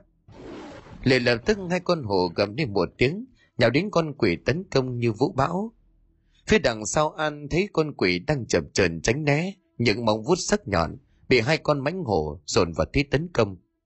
Không chần chừ An liền chạy đến cắt giày chói đang buộc chặt ngọc trên bàn, cõng và chạy ra khỏi nguy hiểm. Con quỷ thấy vật tế đã bị cướp mất, nó định đuổi theo, nhưng hai bên đều bị hắc hồ và bạch hồ chặn đường. Con huyết quỷ lúc này tức giận dồn hết quỷ khí cả người đỏ rực, một chiếc răng nanh mọc dài ra trông rất kê sợ, thoát ra một luồng sát khí vô cùng mạnh. Hắc hổ và bạch hổ đang hăng máu tiếp tục nhào vào tấn công. Con huyết quỷ lúc này né tránh một cách dễ dàng, vườn móng tay sắc nhọn, cùng lúc đánh tan hai linh khí của hắc hổ và bạch hổ Chỉ nghe hai tiếng cầm lớn rồi tan biến đi. Ông Năm bỗng đổi lại ôm ngực phun ra một ngụm máu tươi. Ông đã dùng chính linh lực của mình hiệu triệu hai con hổ và dồn hết sức lực vào tụi chúng. Cho nên khi bị đánh tan, cùng lúc cơ thể của ông bị thương theo đó. An lúc này cũng đã đưa Ngọc ra ngoài định quay lại xem tình hình, thì Minh lúc này vội nói. Mày cùng vợ chồng thím bày và đưa con Ngọc về nhà trước đi. Tao vào xem nội có sao không, rồi tao với nội qua sau. Nghe Minh nói như vậy cũng hợp lý, mọi người cùng an đưa ngọc trở về nhà. Ông bà Bảy thấy con gái của mình không sao cho nên thở vào nhẹ nhõm. Ông Bảy với theo mình rồi nói, Hai ông cháu cẩn thận, mọi người ở nhà chú chờ con với chú Năm trở về. Dạ con biết rồi, mọi người về trước đi, lát con với nội qua sau. Lúc này ông Năm đang thở hồng hộc, vệt máu còn dính trên miệng. Ông khẽ đưa tay lau đi rồi rút thanh kiếm đồng xu, phun máu lên thanh kiếm. Một đánh kim vàng vừa lóe lên, rồi mở ảo bao bọc thanh kiếm. Ông cười mãn nguyện nhìn con quỷ rồi nói, Ta sống đến từng này tuổi đã từng vào sinh ra tử, hôm nay nếu mạng già này hy sinh để đổi lấy bình an cho bà con thì ta cũng không tiếc. Con quỷ nhìn ông Năm khinh bỉ đáp, thế thì để tao cho mày được mãn nguyện thằng già khốn kiếp. Minh chạy vào thấy ông Năm đang đứng đối diện với con quỷ, trên mình toàn là máu hoảng hốt nói, nội ơi, nội có sao không để con vào giúp một tay. Ông Năm thấy Minh chạy vào thì liền đáp, khẩm, nội chỉ còn sức già hơi tàn chống cự được một lúc nữa, con huyết quỷ này nó quá mạnh, sức của nội không tiêu diệt được nó. Vậy thì mình đành chịu chết dưới tay của nó sao? Được rồi nếu có chết thì hôm nay nhất định con sẽ không bỏ mặc lại một mình. Ông Nam nhìn sang phía Minh đang đứng bên cạnh, trong lòng ông vô cùng tự hào về đứa cháu này. Dù không phải là máu bổ ông sinh ra, nhưng ông biết tính nó từ nhỏ, luôn hy sinh bản thân để bảo vệ người khác, nhất là đối với ông. Trần Đông Năm để nói, Nè Minh, con mau tìm cách đốt con hình nhân bằng gỗ đó, thì con huyết quỷ này sẽ bị tiêu diệt. Linh thể của nó được kết nối với con hình nhân. Mau đi con, ông ở đây giúp con kéo dài thời gian. Mình nghe ông Năm nói còn hy vọng sống sót, liền trong lòng mừng rỡ chạy luồng ra phía sau, tìm cách đốt con hình nhân. Lúc này ông Năm đang chống cự kịch liệt những đòn tấn công của con quỷ. Ông Năm lùi lại móc trong tay nải ra một sớp bùa văng lên phía trước mặt, tay bắt ấn miệng lầm rầm hết lớn. Kim Sơn sắt quỷ phù, sát. Lập tức những đá bùa trước mặt của ông Năm Hồ phóng vùn vút tới con quỷ. Nhưng mà lạ thay, khi chạm vào thì liền lập tức, những lá bùa bốc cháy thiêu đốt thân hình con quỷ, nó liền gầm lên đau đớn. Ông Năm thấy vậy tưởng đã tiêu diệt được hoàn toàn con huyết quỷ. Thế nhưng vừa định thở vào nhẹ nhõm, thì một bàn tay móng vuốt sắc nhọn, nhanh như trước bay đến siết chặt cổ nhấc bổng cơ thể lên không trung, nhị đông tức giận rồi đáp. Chỉ với một chút bùa phép yếu ớt để ngăn cản ta sao? Bàn tay ngày càng siết chặt lấy cổ, sắc mặt của ông lúc này tái nhợt đi, trên miệng khét nở một nụ cười mãn nguyện. nâng bóng vuốt sắc nhọn đang chuẩn bị đâm phập xuống đầu của ông Năm, thì tự dưng bàn tay đang siết chặt cổ của ông từ từ buông lỏng. Thừa cơ hội ông vung kiếm đồng xu chấm một đường kim vang đứt lìa cánh tay của con quỷ. Phía đằng sau Minh đã kịp thời châm ngọn lửa của con địch nhân. Ngọn lửa giống như được bắt dầu, trong chốc lát nhanh chóng thiêu rụi con hình nhân bằng gỗ. Con huyết quỷ lúc này cả cơ thể của nó tự dưng bùng cháy dữ dội. Nó đau đớn rồi gào thét lên. Không, không thể nào. Minh vội vàng chạy lại đức ông nằm đứng dậy. Nhìn thấy hình bóng quỷ tan biến dần ông Năm thở dài đáp. Âu thì cũng là duyên số. Cơ thể bói và con quỷ cả ngày đều tham lam, đừng ích lợi cho bản thân, phải trả giá cho tội nghiệt của mình. Mình hồi thúc nói, có chuyện cũng đã xong rồi nội, thôi để con đưa nội qua nhà bác bảy xem, Ngọc và bà con như thế nào. Ờ, mình đi thưa con. Minh Diệu ông đến cửa thì ánh mắt liền đảo xung quanh, ông Năm đợi một xíu, nó ôm một đống rơm chất trước cửa nhà của gã thầy bói, cho một ngọn lửa thiêu cháy căn nhà của gã ta. Ông Năm định lên tiếng cản trở nhưng biết mình đang tức giận, gã thầy vô cùng cho nên cũng đành thôi. Ngọn lửa chốc lát nốt trọn căn nhà của gã thầy bói tham lam chìm trong biển lửa. Anh cùng với vợ chồng của thím bảy đang đi quan đi lại, nóng lòng chờ đợi tỉnh dậy. Bỗng cơ thể của Ngọc rụng lên trong cơn mơ. Cứu, cứu con với ba mẹ ơi! Bà Bảy Thư thích vậy liền chạy đến lai vai của Ngọc. Nè, con mau tỉnh dậy đi Ngọc. Một lúc sau thì Ngọc chẳng tỉnh dậy trên trán ướt đẫm mồ hôi. Ngọc ôm ghì lấy tay của mẹ mình rồi lắp bắp. Hắn ta, tên thầy bói khốn kiếp hắn định giết con. Nè, bình tĩnh, không sao nữa rồi, mọi chuyện kết thúc rồi con. Ngọc thấy mình đang nằm trên giường ở nhà, nhìn xung quanh thì thấy ba mẹ, cùng với mọi người đang nhìn mình lo lắng trong đó có An. Khẽ liếc nhìn về phía của mẹ mình Ngọc hỏi, Tại sao con lại ở nhà rồi tên thầy bói đó? Là nhờ thằng An nó không màng nguy hiểm cứu con, đưa con về tới tận đây. Ngọc đưa mắt nhìn An rồi thẹn thùng. Ngọc cảm ơn An. Không có gì. Dù có vào xuyên liều bỏng cứu Ngọc, anh cũng chấp nhận hy sinh để bảo vệ Ngọc.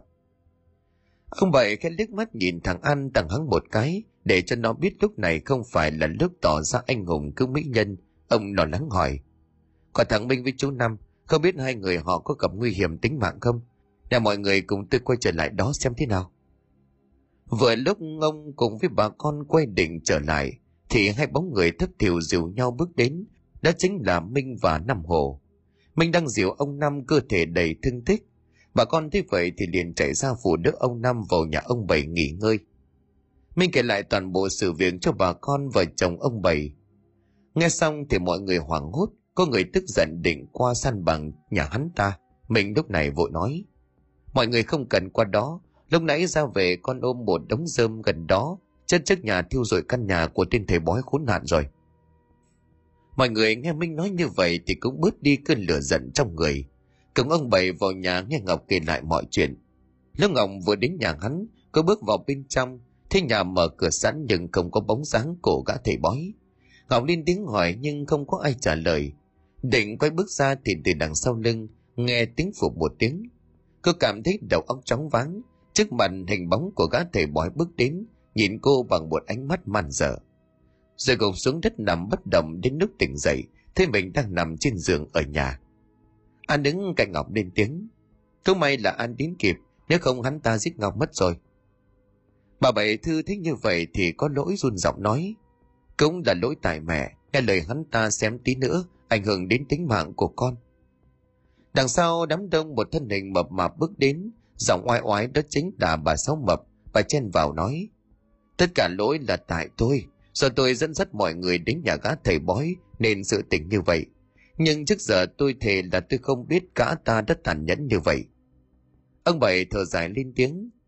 Thôi bây giờ không phải là lúc mấy bà tranh cãi, giành đối với nhau. Chuyện cũng đã qua, còn chị Sáu nè. Mai mốt tôi chỉ mong chị bỏ đi cái tật nhiều chuyện của mình. Thì sóng nhỏ này mới được yên. Mọi người mau qua xem chú Nam xem chú có sao không. Là người có công lớn nhất trong chuyện này nếu không có chú ra tay không biết chuyện gì sẽ xảy ra. Dạ tôi biết rồi anh Bảy. Sẵn tiện đây à, tôi xin hứa với bà con. Từ nay à, sau thì có nghe bất cứ chuyện gì của ai tôi sẽ không đi nói này nói kia nữa. Bà con nghe vậy thì lắc đầu cười trừ cùng ông Bảy bước đến chỗ ông Năm đang nằm. Lúc này ông Năm cũng đã tỉnh dậy trong sắc mặt cũng đã ổn hơn. Ông Bảy lên tiếng nói Nè anh Năm, anh còn mệt thì nằm nghỉ đêm một lát cho khỏe. Nhà tôi à, cũng như nhà anh mong anh đừng ngại. Ờ, tôi không sao chú Bảy. Mọi người đừng lo, nghỉ một chút là khỏe thôi mà. Mọi người thấy ông Năm tỉnh dậy khỏe khoắn thì cũng mừng rỡ, ông Năm vội lên tiếng. Mà tôi có việc này muốn nhờ bà con giúp ngay bây giờ được không? Ông Bảy liền đáp. Có việc gì vậy anh?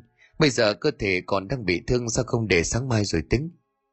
Ờ, tôi cần ngay bây giờ. Xác của thằng tí trong xóm của mình bị con quỷ của gắt thể bói giết hại đem xác của nó giấu trong bụi rậm ở gần bờ kênh. Lúc mà tôi đi qua đó thì gặp linh hồn nó báo tin, mong bà con qua đó giúp tôi đem xác thằng nhỏ xấu số về an táng. Nói về tí là một đứa trẻ mất cha mẹ từ lúc nó 15, sống một mình côi cút ở làng này. Tính nó thật thà ở trong xóm có chuyện bốc vác hàng hóa thì nó luôn chạy ra phụ giúp, dù có đưa tiền thì nó chỉ nhận một chút chứ không bao giờ đòi hỏi gì thêm. ấy vậy mà bây giờ hôm nay nó lại ra đi, bà con nghe ông Năm kể lại sự tình, ai cũng rơm rớm nước mắt. Tới đó bà con cùng ông Năm ra phía bờ kênh, khiêng xác của tí trở về nhà. Ai nấy đều nhìn ớn lạnh. Mấy người yếu bóng vía vừa nhìn thấy ôm bụng nôn tối tấp. Khi xác của nó được tìm thấy, cả mắt trần trừng như trước lúc chết gặp phải thứ gì đáng sợ. Bồng thì bị xé toàn rơi rớt ra lòng thầm. Ông Nam bước đến cái xác kẽ đưa tay vuốt mắt cho nó được an nghỉ. Sáng hôm sau bà con cùng nhau quyên góp mua cho nó một cái quan tài rồi đưa ra nghĩa địa chôn cất. Xong xuôi thì mọi người cũng tản nhau ra về, nén đau thương mất mát trở lại cuộc sống thường ngày. Ba ngày sau tại nhà ông Năm Hồ thằng An lên tiếng hỏi Minh. Nè mày, thế bộ đồ này con hợp với tao chưa? Đồ quyến rũ ngọc không? Thôi mày dẹp cha đi. Từ sáng đến giờ mày thử gần chục bộ. Thử xong mày lại hỏi tao. Tao chưa kịp nhìn mày lại thay bộ khác. Ông nội tao cũng chẳng chọn được. Ông Năm Hổ nghe Minh nói vậy đứt mắt nhìn qua. Ta còn sống lừ lừ ra đây, không phải tăng hình để hai đứa bay lôi tao ra chửi như vậy nha. Ngoài chuồng heo á, hình như còn chỗ trống đó. Mình sợ hãi nói, thôi mày chọn đại bộ nào đi, lụm đi. Ok, lụm. tờ 10 phút sau An đi chiếc xe máy đã chuẩn bị ngoài sân, lao lên phóng như mày về phía nhà Ngọc. Minh chửi môi rồi chửi theo. Cái thằng này vẫn tính nào tật nấy mê gái không bao giờ bỏ được. Tại quán nước An đang ngồi đối mặt với Ngọc, nó nhìn chằm chằm. Ngọc thấy An như vậy thì lên tiếng xua đi không gian im lặng. Nè, hẹn người ta ra đây chỉ để ngồi nhìn thôi hả? À không, nay hẹn Ngọc ra đây muốn nói một điều. Điều gì? Là... Nói lẹ đi, Ngọc còn về giúp mẹ nữa mà. Ngọc cho An tìm hiểu Ngọc nhá. Ngọc nghe An nói như vậy thì ngượng ngùng, hay gò má đỏ ửng, cô gái gật đầu. An thấy Ngọc chịu đồng ý cho mình tìm hiểu nên nhảy cẫng lên, chân bảo ánh mắt đang nhìn nó như một sinh vật lạ. ngạo nhìn thấy An vui quá lố thì để nói, nè, mọi người xung quanh đang nhìn An kìa. An dừng lại nhìn xung quanh, hàng chục ánh mắt đang nhìn nó mà mồm mỉm cười. Nó vội vàng kéo ghế ngồi xuống nhìn Ngọc mà trong lòng vui vẻ. Hai người ngồi đó khoảng được một lúc sau thì ra về.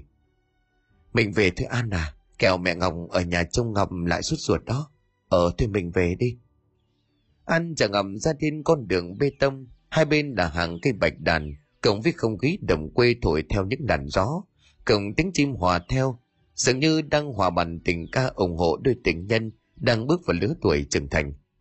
Ngọc khẽ vòng tay ôm lấy An, trong lòng của nó lúc này vui sướng, mà quên rằng lúc này đã đến nhà của Ngọc. Ngọc véo lấy tay của An. Nè, tới nhà Ngọc rồi định không cho Ngọc về hả? Ờ, quên, tại An vui quá. Thế Ngọc vô nhà đi, cho anh gửi lời hỏi thăm sức khỏe của chú nha. Ờ, Ngọc biết rồi, ăn việc cẩn thận. Ông Năm và Minh đang ngồi trước hiên nhà đánh cờ thì nghe tiếng két, ông giật mình quát. Tổ trang cái thằng này mày chạy từ từ không được hả? Làm gì mặt mày vui như chảy hồi vậy? Dạ, Ngọc đồng ý cho con tìm hiểu quấy rồi ông. Con ra sau bắt con gà nấu cháo. Hôm nay ba ông cháu mình lai dai cũng lâu rồi chưa có đỏ tiểu lượng ai giỏi hơn. Gì ghê vậy? Lát à, chỉ tao ít chiêu tán gái với mày. Ok lụm, là tao bày cho. Thế bây giờ tao mần gà, ông với mày cứ chơi cờ đi, mọi thứ để tao lo. Ông Năm và Minh nhìn nó hôm nay siêng năng đột xuất thì há hốc miệng. Mọi khi nó chẳng bao giờ đụng đến việc nhà, chỉ chờ nằm nấu sẵn đem lên rồi ăn. Minh nhìn Đông Năm vui vẻ đáp. Coi vậy hóa ra tình yêu cũng có lợi quá ông nhỉ. Ờ, chiếu tướng, thua rồi nha. Mày lát phải nhường tao hai cái đùi đấy. Mình ngã hốc miệng nhìn ông nội của mình không nói nên lời nào chỉ biết im lặng lắc đầu thở dài. Từ đó ba tiếng cổng ly vào nhau, họ vui vẻ ăn uống no say sau những khó khăn vất vả. Rồi chặng đường phía trước có như thế nào thì sẵn sàng đối mặt để giành lấy sự bình yên cho bà con. Ba tháng sau thì bà con làng chuỗi cũng trở về với công việc thường ngày, như những sự việc ma quái cũng đi vào quên lãng. Mình hăng hái phụ đưa những bó chổi lên xe hàng an rồi hối thúc. Nhanh đi mày, sáng sớm tôi còn qua đón Ngọc đi xem phim. Ờ, ta biết rồi, nhớ mua quà về cho tao. Bà con xung quanh nghe hai đứa nó chí chóe thì cười lớn. Những tiếng cười thật hạnh phúc của những con người miền quê nơi xứ trội. Tới đó tại một căn nhà bị thiêu rụi chỉ còn một đống tro tàn, một bóng người đàn ông cao giáo bước tới. Đến phía dưới gầm bàn khét lật những tấm gỗ, che lấp đi một thứ gì đó. Hắn khét đưa lên cao nhìn vào thứ đó, rồi cười lên khanh khách, nói đủ cho một mình nghe. Bao nhiêu năm bôn ba tìm kiếm, rốt cuộc ta cũng được con nịnh nhân này. Rồi khách đàn con nịnh nhân vào trong tay này, hắn vội vàng liếc mắt nhìn xung quanh, rồi bước đi khuất xa, hòa lẫn vào trong màn đêm, trả lại sự im lặng như lúc ban đầu.